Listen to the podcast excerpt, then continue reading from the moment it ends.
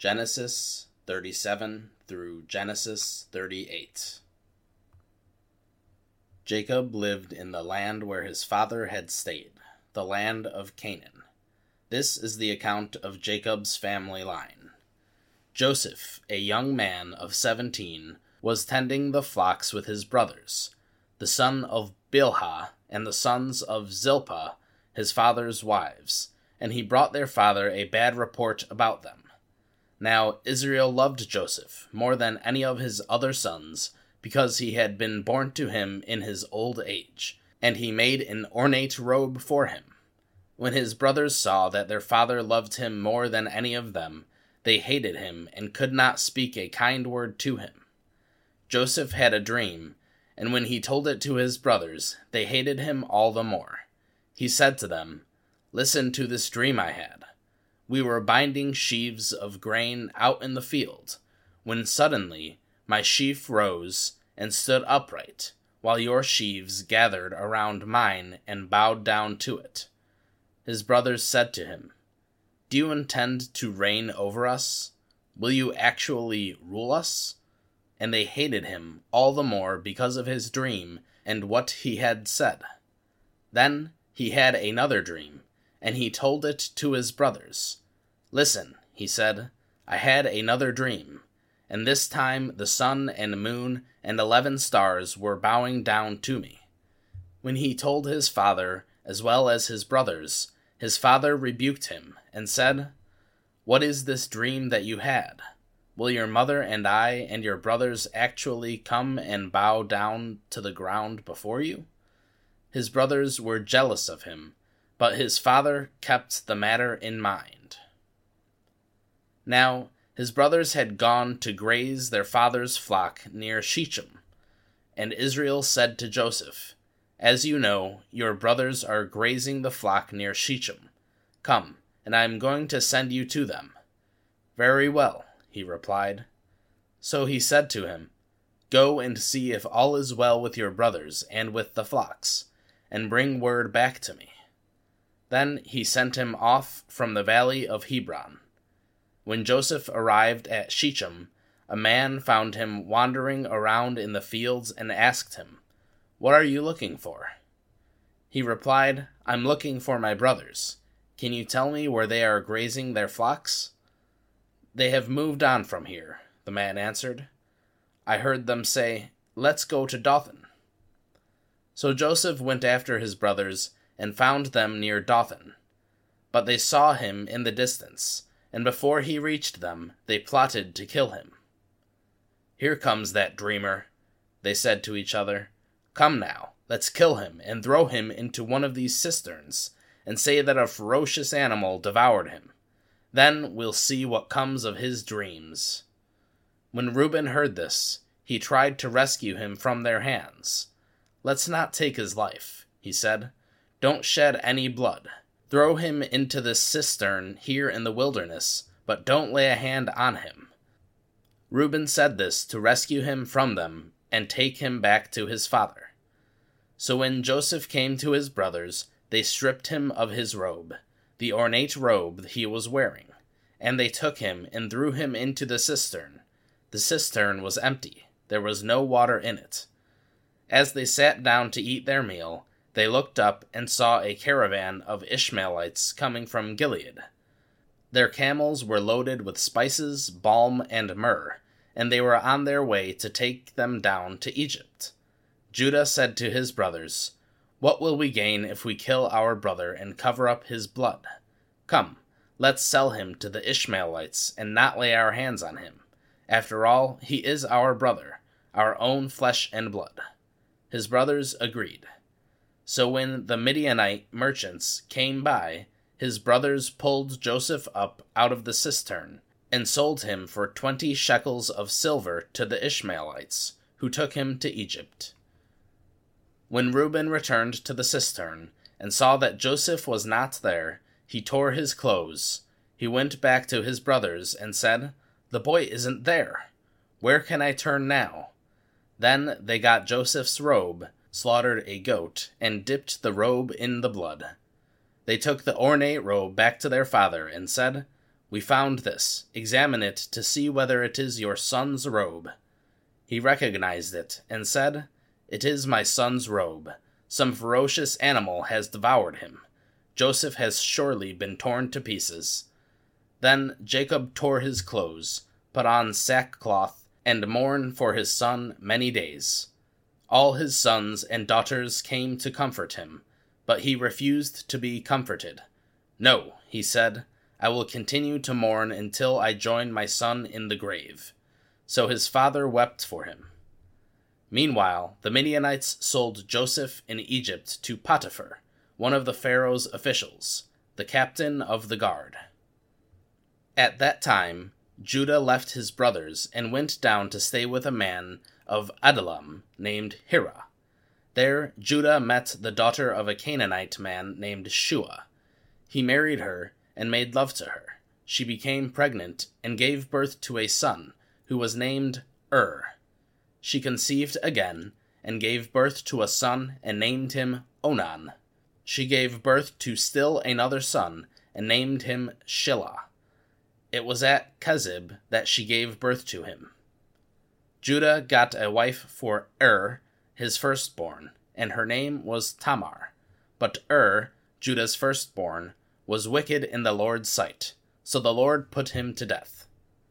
Then Judah said to Onan, Sleep with your brother's wife, and fulfill your duty to her as a brother in law to raise up offspring for your brother. But Onan knew that the child would not be his, so whenever he slept with his brother's wife, he spilled his semen on the ground to keep from providing offspring to her. What he did was wicked in the Lord's sight, so the Lord put him to death also. Judah then said to his daughter in law, Tamar, Live as a widow in your father's household until my son Shelah grows up. For he thought, He may die too, just like his brothers. So Tamar went to live in her father's household. After a long time, Judah's wife, the daughter of Shua, died.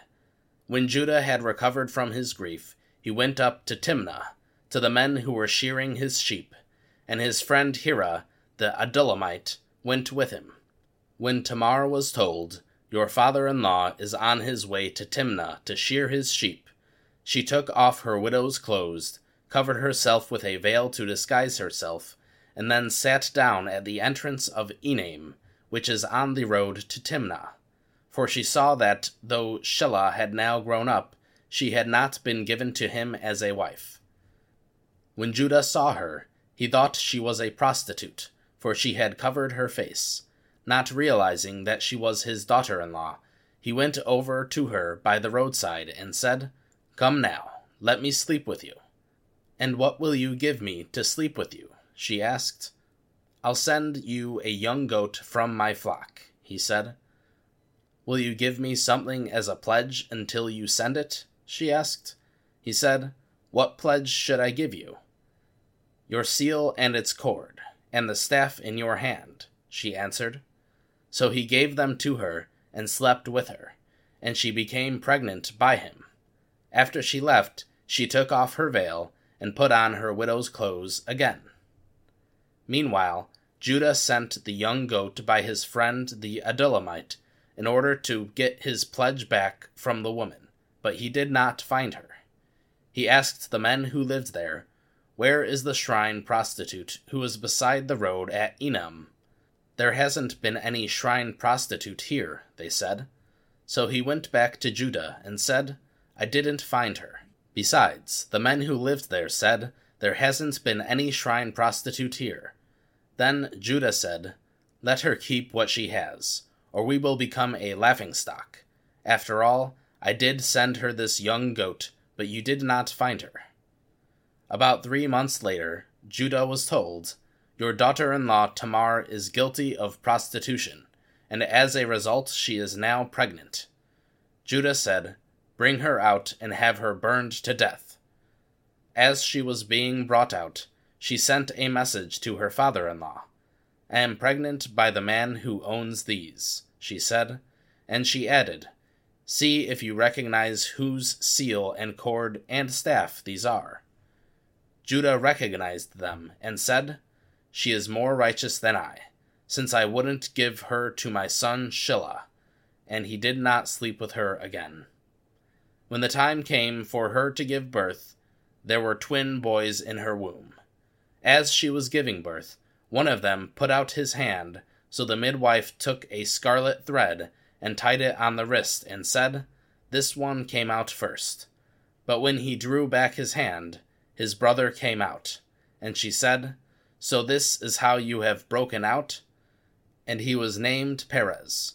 Then his brother, who had the scarlet thread on his wrist, came out, and he was named Zerah.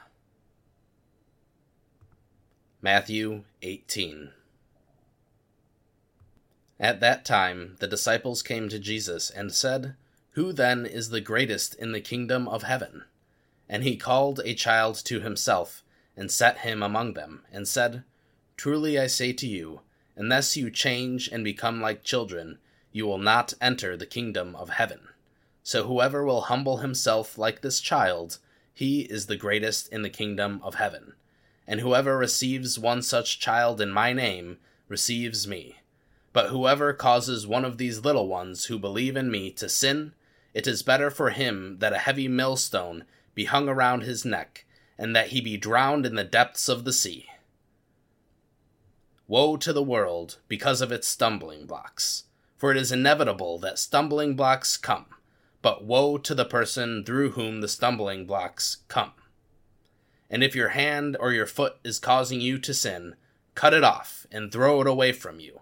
It is better for you to enter life maimed or without a foot than to have two hands or two feet and be thrown into the eternal fire. And if your eye is causing you to sin, tear it out and throw it away from you. It is better for you to enter life with one eye than to have two eyes and be thrown into the fiery hell. See that you do not look down on one of these little ones, for I say to you that their angels in heaven continually see the face of my Father who is in heaven. What do you think? If any man has a hundred sheep, and one of them goes astray, will he not leave the ninety nine on the mountains, and go and search for the one that is lost? And if it turns out that he finds it, truly I say to you, he rejoices over it more than the ninety nine that have not gone astray.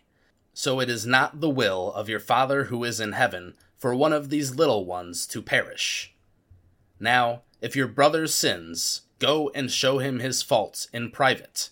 If he listens to you, you have gained your brother. But if he does not listen to you, take one or two more with you, so that on the testimony of two or three witnesses every matter may be confirmed.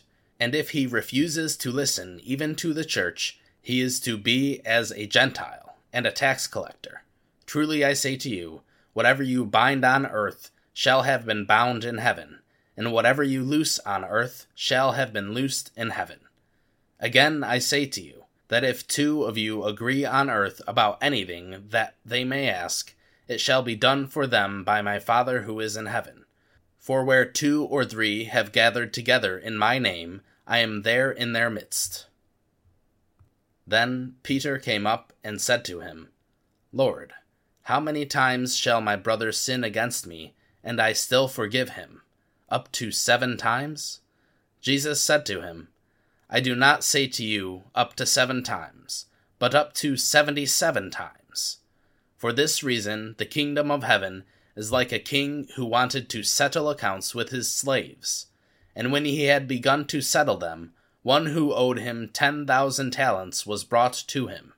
But since he did not have the means to repay, the master commanded that he be sold, along with his wife and children, and all that he had, and repayment be made. So the slave fell to the ground, and prostrated himself before him, saying, Have patience with me, and I will repay you everything.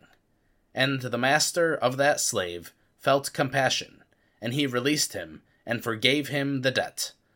But that slave went out, and found one of his fellow slaves, who owed him a hundred denarii, and he seized him, and began to choke him saying, Pay back what you owe. So his fellow slave fell to the ground and began pleading with him, saying, Have patience with me, and I will repay you. But he was unwilling, and went and threw him in prison until he would pay back what was owed. So, when his fellow slaves saw what had happened, they were deeply grieved, and came and reported to their master all that had happened. Then, summoning him, his master said to him, You wicked slave, I forgave you all that debt because you pleaded with me. Should you not also have had mercy on your fellow slave in the same way that I had mercy on you? And his master, moved with anger, handed him over to the torturers until he would repay all that he owed him. My heavenly Father will also do the same to you, if each of you does not forgive his brother from your heart. Acts 13 1 through 25. Now there were prophets and teachers in Antioch, in the church that was there Barnabas, Simeon, who was called Niger, Lucius of Cyrene, Manaen, who had been brought up with Herod the Tetrarch, and Saul. While they were serving the Lord and fasting, the Holy Spirit said, Set Barnabas and Saul apart for me, for the work to which I have called them. Then, when they had fasted, prayed, and laid their hands on them, they sent them away. So, being sent out by the Holy Spirit, they went down to Seleucia, and from there they sailed on to Cyprus. When they reached Salamis, they began to proclaim the word of God in the synagogues of the Jews, and they also had John as their helper. When they had gone through the whole island as far as Paphos, they found a magician, a Jewish false prophet whose name was Bar Jesus, who was with the proconsul Sergius Paulus, a man of intelligence. This man summoned Barnabas and Saul and sought to hear the word of God. But Elymas, the magician, for so his name is translated, was opposing them, seeking to turn the proconsul away from the faith. But Saul, who was known as Paul, filled with the Holy Spirit, stared at him, and said, you who are full of all deceit and fraud, you son of the devil, you enemy of all righteousness, will you not stop making crooked the straight ways of the Lord? Now behold, the hand of the Lord is upon you, and you will be blind and not see the sun for a time. And immediately a mist of darkness fell upon him, and he went about seeking those who would lead him by the hand. Then the proconsul believed when he saw what had happened, being amazed at the teaching of the Lord.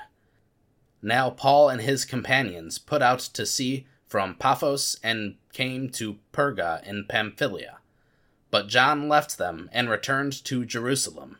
But going from Perga, they arrived at Pisidian Antioch, and on the Sabbath day they went into the synagogue and sat down. After reading of the law and the prophets, the synagogue officials sent word to them, saying, Brothers, if you have any word of exhortation for the people, say it. Paul stood up, and motioning with his hand, said, Men of Israel, and you who fear God, listen. The God of this people, Israel, chose our fathers, and made the people great during their stay in the land of Egypt, and with an uplifted arm he led them out from it for a period of about forty years, he put up with them in the wilderness. When he had destroyed seven nations in the land of Canaan, he distributed their land as an inheritance, all of which took about four hundred and fifty years. After these things, he gave them judges until Samuel the prophet. Then they asked for a king, and God gave them Saul the son of Kish, a man of the tribe of Benjamin for forty years. After he had removed him, he raised up David to be their king, concerning whom he also testified and said, I have found David, the son of Jesse, a man after my heart, who will do all my will. From the descendants of this man, according to promise, God has brought to Israel a Savior, Jesus. After John had proclaimed, before his coming, a baptism of repentance to all the people Israel. And while John was completing his course, he kept saying, What do you suppose that I am? I am not he. But behold, one is coming after me, the sandals of whose feet I am not worthy to untie. Proverbs 7 6 through 23. For at the window of my house I looked through the lattice, and I saw among the naive, and discerned among the youths, a man lacking sense, passing through the street near her corner, and he walks along the way to her house, in the twilight, in the evening, in the middle of the night, and the darkness.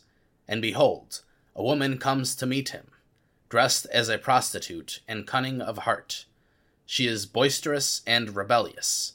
Her feet do not remain at home. She is now in the streets, now in the public squares, and lurks by every corner. She seizes him and kisses him, and with a brazen face she says to him, I was due to offer peace offerings. Today I have paid my vows. Therefore, I have come out to meet you, to seek your presence diligently, and I have found you. I have spread my couch with coverings, with colored linens of Egypt. I have sprinkled my bed with myrrh, aloes, and cinnamon. Come, let's drink our fill of love until morning. Let's delight ourselves with caresses. For my husband is not at home. He has gone on a long journey. He has taken a bag of money with him. At the full moon he will come home. With her many persuasions she entices him. With her flattering lips she seduces him. Suddenly he follows her, as an ox goes to the slaughter, or as one walks in ankle bracelets to the discipline of a fool, until an arrow pierces through his liver, as a bird hurries to the snare. So he does not know that it will cost him his life. Psalm 16 Protect me, God, for I take refuge in you. I said to the Lord, You are my Lord. I have nothing good besides you. As for all the saints who are on earth, they are the majestic ones. All my delight is in them. The pains of those who have acquired another God will be multiplied. I will not pour out their drink offerings of blood nor will I take their names upon my lips. The Lord is the portion of my inheritance and my cup. You support my lot. The measuring lines have fallen for me in pleasant places. Indeed, my inheritance is beautiful to me. I will bless the Lord who has advised me. Indeed, my mind instructs me in the night. I have set the Lord continually before me, because he is at my right hand. I will not be shaken. Therefore, my heart is glad, and my glory rejoices. My flesh also will dwell securely. For you will not abandon my soul to Sheol. You will not allow your Holy One to undergo decay. You will not make known to me the way of life. In your presence is fullness and joy.